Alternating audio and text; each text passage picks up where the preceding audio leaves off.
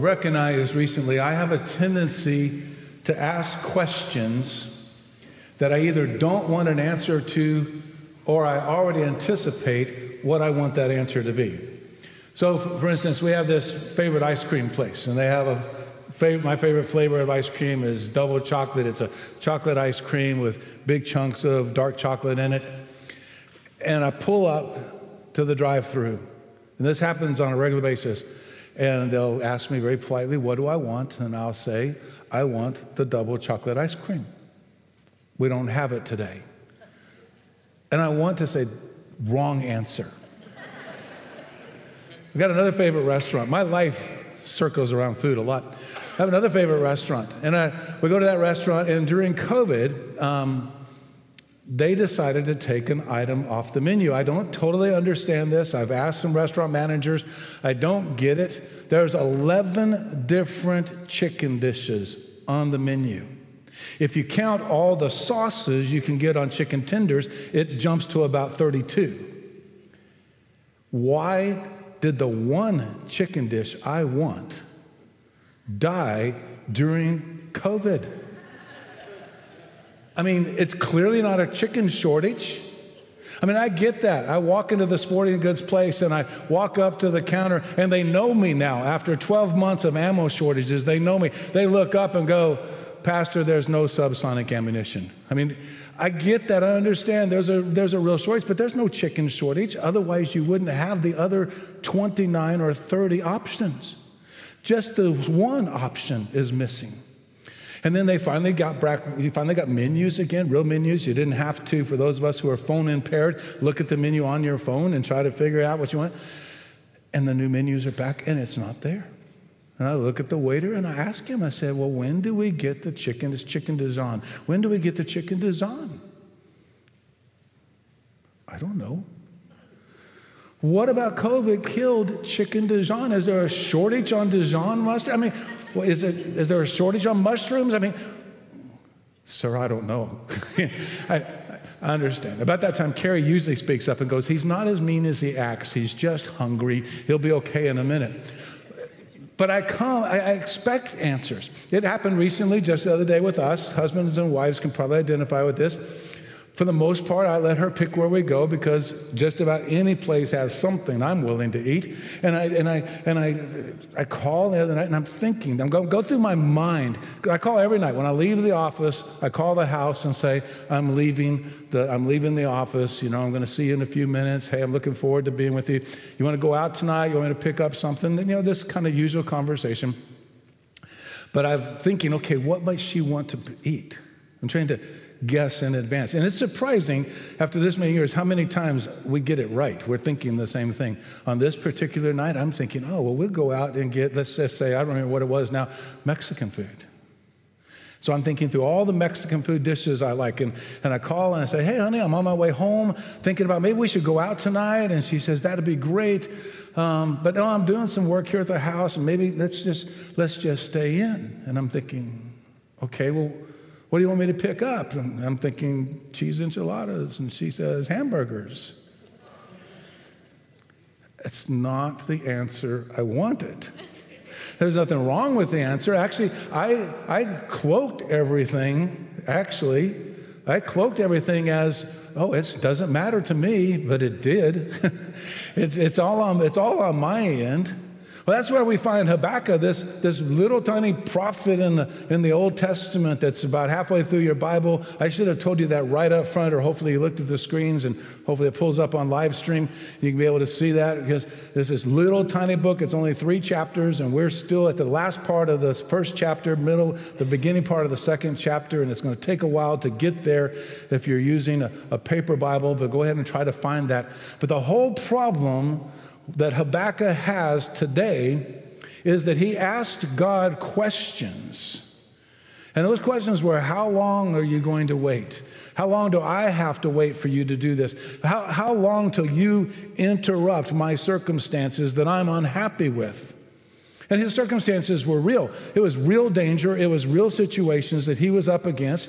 And those were real circumstances that Habakkuk had every right to be unhappy about. Just a quick historical reminder Habakkuk was a prophet during the reign of King Josiah. King Josiah is probably one of the most righteous kings we have in the Old Testament over Judah tremendous reforms take place. They, they refurbish and rebuild the temple. They, in the process of doing that, they find scrolls and they begin to look at the scrolls and they realize, oh, wow, these are actual scriptures. These are, these are words from God. We should probably listen to this. And they start reading them and they begin to realize, oh, God has these expectations for us. And they go into this massive reformation of repentance to align not just the temple, not just the temple leadership, not just Josiah himself as a political leadership, but all of the region as a geopolitical religious revival of tremendous proportions, one of the biggest in scriptures. Josiah had seen all of that happen, but just, uh, I mean, Habakkuk had seen all that happen under Josiah, and now Josiah has been killed in battle and it's all reverted back. Judah's become wicked. God's going to judge Judah.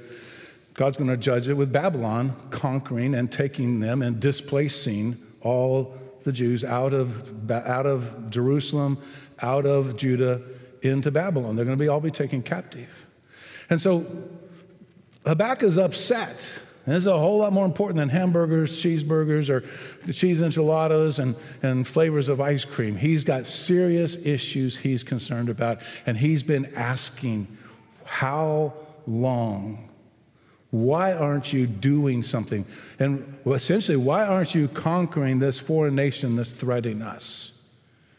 And God answered, and we looked at that last week. God, God answers. But the problem is, it wasn't the answer Habakkuk wanted. And so we pick up now in the rest, rest of chapter one, we pick up in verse 12, where Habakkuk has the courage. And I want to remind you, one of the things we talked about in the first part of Habakkuk was that we can have open and honest dialogue, transparent dialogue with God. If we're upset, God isn't like somebody we have to tiptoe around or be cautious around. We can tell him his love is so immense for us, so great, that we can tell him what we're upset with. And Habakkuk does that because now the issue isn't why hasn't God done something, but the issue is basically why are you doing what you're going to do? Why, why are you silent on this issue? Why, I and, and there's confusion. I don't understand why these circumstances can be under your command. Because Habakkuk is looking at it and he's recognizing yes, Judah is wicked. Yes, Judah has sinned. Yes, Judah deserves judgment. But the instrument of judgment is Babylon, and Babylon has sinned worse. They have been more wicked than Judah. And so God is going to use an even deeper, significantly wicked country to discipline Judah. And Habakkuk just doesn't get it.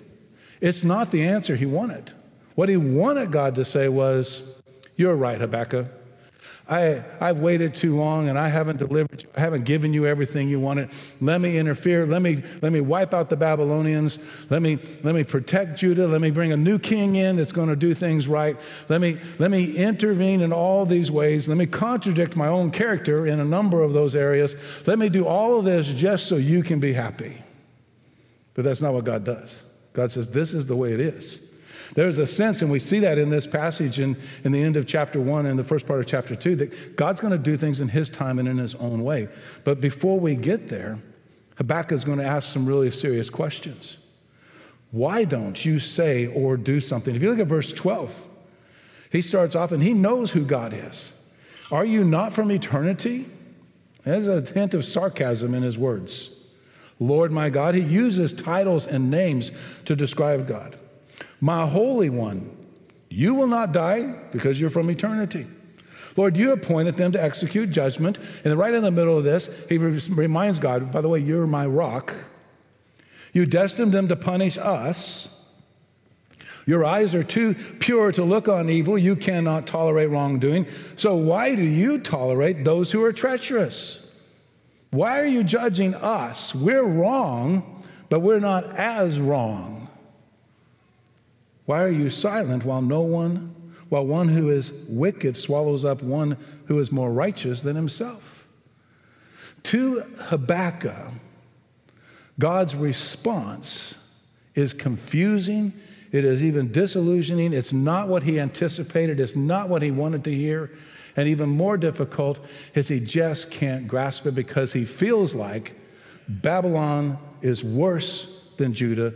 Babylon should receive worse judgment than Judah, and that God just has his priorities mixed up. I know this is, it's hard to absorb that and, and to say that even, even out loud. It's difficult because we, most of us have taught, been taught to re- respect and, and to restrain ourselves from criticizing God. Because we assume if he's God, he is all powerful, and that assumption means that, of course, he always knows better than us. Even if we know that as a fact and a reality, it's hard sometimes to put it into motion when what we want isn't what he's doing. Why don't you say something? Why don't you do something? How long does this have to go on? Was his initial question. And now that God said, it's going to go on a while, you just need to accept this. He's like, why? Why does it have to go on? Why can't you do something? Why don't you say something? Can't you see how evil they are? And he gives this description in verses 14 through 17 of how wicked the Chaldeans, how wicked the Babylonians are, that they're cruel and they're ruthless the very, the very means by which they do things, and he uses an illustration of, of harsh fisting here, and he uses an illustration of how they just basically don't care, and how they're cruel in everything that they do, and how they have become so prideful. They're, they're so good at their wickedness that they now worship the implements of their wickedness. That's what the last part of 16 and 17 is talking about is, is they have become good. This illustration is of the fishermen, and they've now lifted their nets because they're good fishermen. They've lifted their nets up as their deities. God, they don't worship you. They don't worship a real deity. They worship the things they created because they're so egotistical and they're so arrogant. What am I going to do? And this is where Habakkuk helps us. In verse 1 of chapter 2, he gives his exasperated answer. So Habakkuk is still speaking to God in verse 1 of chapter 2. I will stand at my guard post and station myself on the lookout tower. I've issued my complaint. I've, I've asked my questions. You answered the first questions. I didn't like the answer. And so I'm not satisfied and I'm not comfortable with what you're doing. I'm going to stand here. I'm going to watch, which becomes an example of what we can do while we're waiting. Because the lack of an answer that satisfies us does not mean it's not answered and does not mean that God isn't aware. And that's hard sometimes to process. Watch and prepare. Stand at my guard post, he says, station myself. I'm going to be on the lookout tower. When we get answers from God that we're not satisfied, we can develop and discipline our spirituality to watch and to prepare. Pastor Emeritus at my last church became a very good friend, clear up until his 90s when he passed away. And he used to always tell me over and over again, I think a lot of preachers probably use this same. He said, God always answers prayers. Sometimes he answers them with a no, sometimes he answers with a maybe, and sometimes he answers with a yes. But what Dr. Stiles used to tell me, he said, Pastor, that what, what happens is we always want the yes. And so if the answer is maybe, or the answer is no, or the answer is not at this time, we become frustrated and discontent. We learn the spirituality, we learn the discipline of watching and preparing. God is moving. He's not near as silent as Habakkuk thinks he is. He is working. Watch and prepare. Then he listens and he begins to process. I will watch to see what he will say to me and what I should reply about my complaint. And then the Lord will answer me. And God speaks and does answer him. Listen and process. Watch and prepare, listen and process. Because if the answer is not what we wanted, then I've processed inappropriately. When I anticipated an answer to my question, that I didn't necessarily prepare myself for the answer that I didn't want. I prepare myself for the answer that I did want. What I wanted the waiter to tell me is, you're right, it made no sense that we don't have chicken Dijon during COVID, and so we've added it back on the menu. There's a special section that says James Clark's favorite dish. And from this point on, Pastor, when you walk in the restaurant, you don't even have to order. We'll know. We'll start cooking. That's what I wanted. So I wasn't prepared for the other one. Listening and processing allows us to prepare for what's going to take place, to process that and think through it. And then, interestingly enough, I think we can make this application to journaling and, and the ways in which we communicate. God speaks and says, write this, write down this vision, clearly inscribe it on tablets so that it may easily be read, so that you can easily read this. He tells him to share this, and most importantly, to simplify it. You're going to watch and prepare. You're going to listen and process. And then you're going to prepare to be able to share it, and you're going to be able to prepare to simplify it. We make most of the messages of God more difficult and more complex than they really need to be. And that doesn't mean there's nothing wrong with the speculation and the, the academic studies that goes with that. But in the end, there are basic things God wants us to know. In Habakkuk's case, he wants Habakkuk to remember. God has not only just protected Judah all these years, but God was the initiator, He was the creator of that nation. And beyond that nation, God not only instigated that geopolitical group, but God, beyond that and before that, created them as individuals. Their decision to sin and go away from God was their decision that God wants to redeem. And what Habakkuk's struggling with is the idea that after the discipline, there can be something better.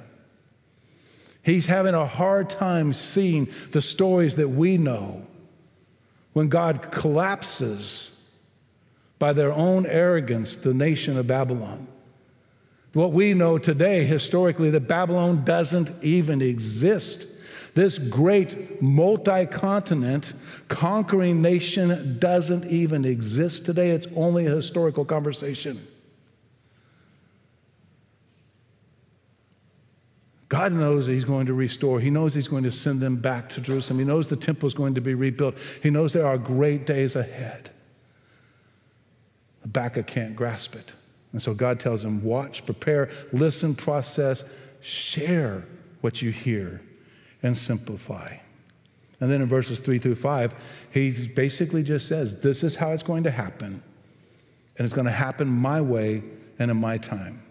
For the vision in verse 3, chapter 2, verse 3, Habakkuk chapter 2, verse 3, for the vision is yet for the appointed time. It testifies about the end and will not lie. Though it de- delays, wait for it. Habakkuk, just be patient. Wait for it. I, I, love that phrase. I don't know how many times in my spiritual journey throughout my life, God's had to say to me, James, wait for it. Because I want it now. And, and I am not naturally a patient person. I have to develop and work on patience. And I have to accept God's instructions to Habakkuk that you're going to do these things. You're going to watch, prepare, you're going to listen, you're going to process, you're going to share the information, you're going to simplify it so anyone can read it and understand it. But in the end, Habakkuk, you're just going to have to wait. It's that subtle reminder that we need sometimes that God is God, not us. We've always been creation, we have never been creator. We just have to remember and be patient. Even if it delays, he says, just wait for it. And wait with a sense of confidence. Look at the, verse 3 again. Since it will certainly come and not be late. The fact that I don't have my answer right now doesn't mean God's not working. I, I love the way God says this to Habakkuk it will certainly come and not be late. The problem is it's late by Habakkuk's standards. And Habakkuk is going to need to adjust his standards to God's standards. It's going to come, it's going to happen. Habakkuk simply have confidence to believe it's going to happen. And then have humility. You're going to complain about the Babylons. Okay, look at him in verse 4. He says, His ego, that's a reference to Babylon, his ego is inflated. He is without integrity. Don't, in our frustration, become the very ones that we criticize. Habakkuk at this point, and I have this tendency, I, I understand Habakkuk at this point. I, in his frustration, he can let his ego get carried away, and he can let his ego begin to drive the agenda, begin to drive the narrative between him and God, and say, God, I want this, I need this, you should do this. At which point, there's very little distinction between Habakkuk and the Babylonians. Judah has gone off into false worship, and that's part of the reason they're being, being disciplined and judged because God loves them. He wants their behavior corrected. Not because he's just mean, not because he's sitting in eternity bored. What can I do? How can I make Judah's life miserable today? He wants to say, he's saying, How can I bless Judah? And I can't. With Judah in his current sinful position, I can't. And so, like any good parent, I'm going to have to discipline. And that's going to require humility on our part. And then simply faith. This is one of the center verses. In fact, verse 4 of chapter 2 gets quoted three times in the New Testament. Paul quotes it in Galatians and in Romans, and then the author of Hebrews quotes it in Hebrews chapter 10. Simply have faith. The righteous one will live by faith. Trust. That's all faith is. Faith is a willingness to trust. I don't know what to do with my sin, then confess it to God and let Him forgive you. I don't know what to do with the dysfunctions in my life, then trust and believe in Jesus, have faith in Jesus, and let Him begin to make the changes and the transitions and the transformations. I, I don't know how we're going to be able to provide in this set of circumstances, then have faith. Trust that God is not unaware of those circumstances and that He can provide no matter how hard and difficult it might seem. And we've been prepared. The patience, the confidence, and the humility has prepared us for faith. I can simply trust him. And then I personally just love verse 5 because it describes the tranquility of a believer's life. Moreover, wine betrays. You're not going to get relief by, by basically substance abuse. You're not going to, you can temporarily make you feel yourself, feel, make you feel better, but it's going to get worse. Wine betrays. An arrogant man is never at rest. He enlarges his appetite like Sheol. I mean, that's literally the place of death. He enlarges his appetite. And like death, he is never satisfied. He gathers all the nations to himself. He collects all the peoples for himself. If the greedier we are, the more rebellious we are, the more we disregard God's holiness, the more unhappy we get, and our appetite runs insanely crazy. That's how he describes Babylon which simply means, like many scriptures, like many of the verses that, that, that Habakkuk would have known from books like Deuteronomy and First and Second Kings and the history of these things and things that he would have known from Genesis and God's creative order and God's creative abilities, is there's tranquility when we're patient, when we're confident in God, when we're humble before Him, and when we have faith that He is who He says He is our lives can be peaceful. Because all of the things that our appetite demands are not the things that we respond to. We respond to the person of an almighty, eternal God who is our rock. Jesus would address this over and over while he was on earth. Seek my kingdom, and all these things will be added to you. Look at the fields. The flowers are beautiful, the grass is gorgeous. Birds never go hungry, they always find ample seed for the day. Aren't you more valuable, my children, my handmade creation. The next time you look at the beauty of, of something in this world, remind yourself God spoke and that came into existence.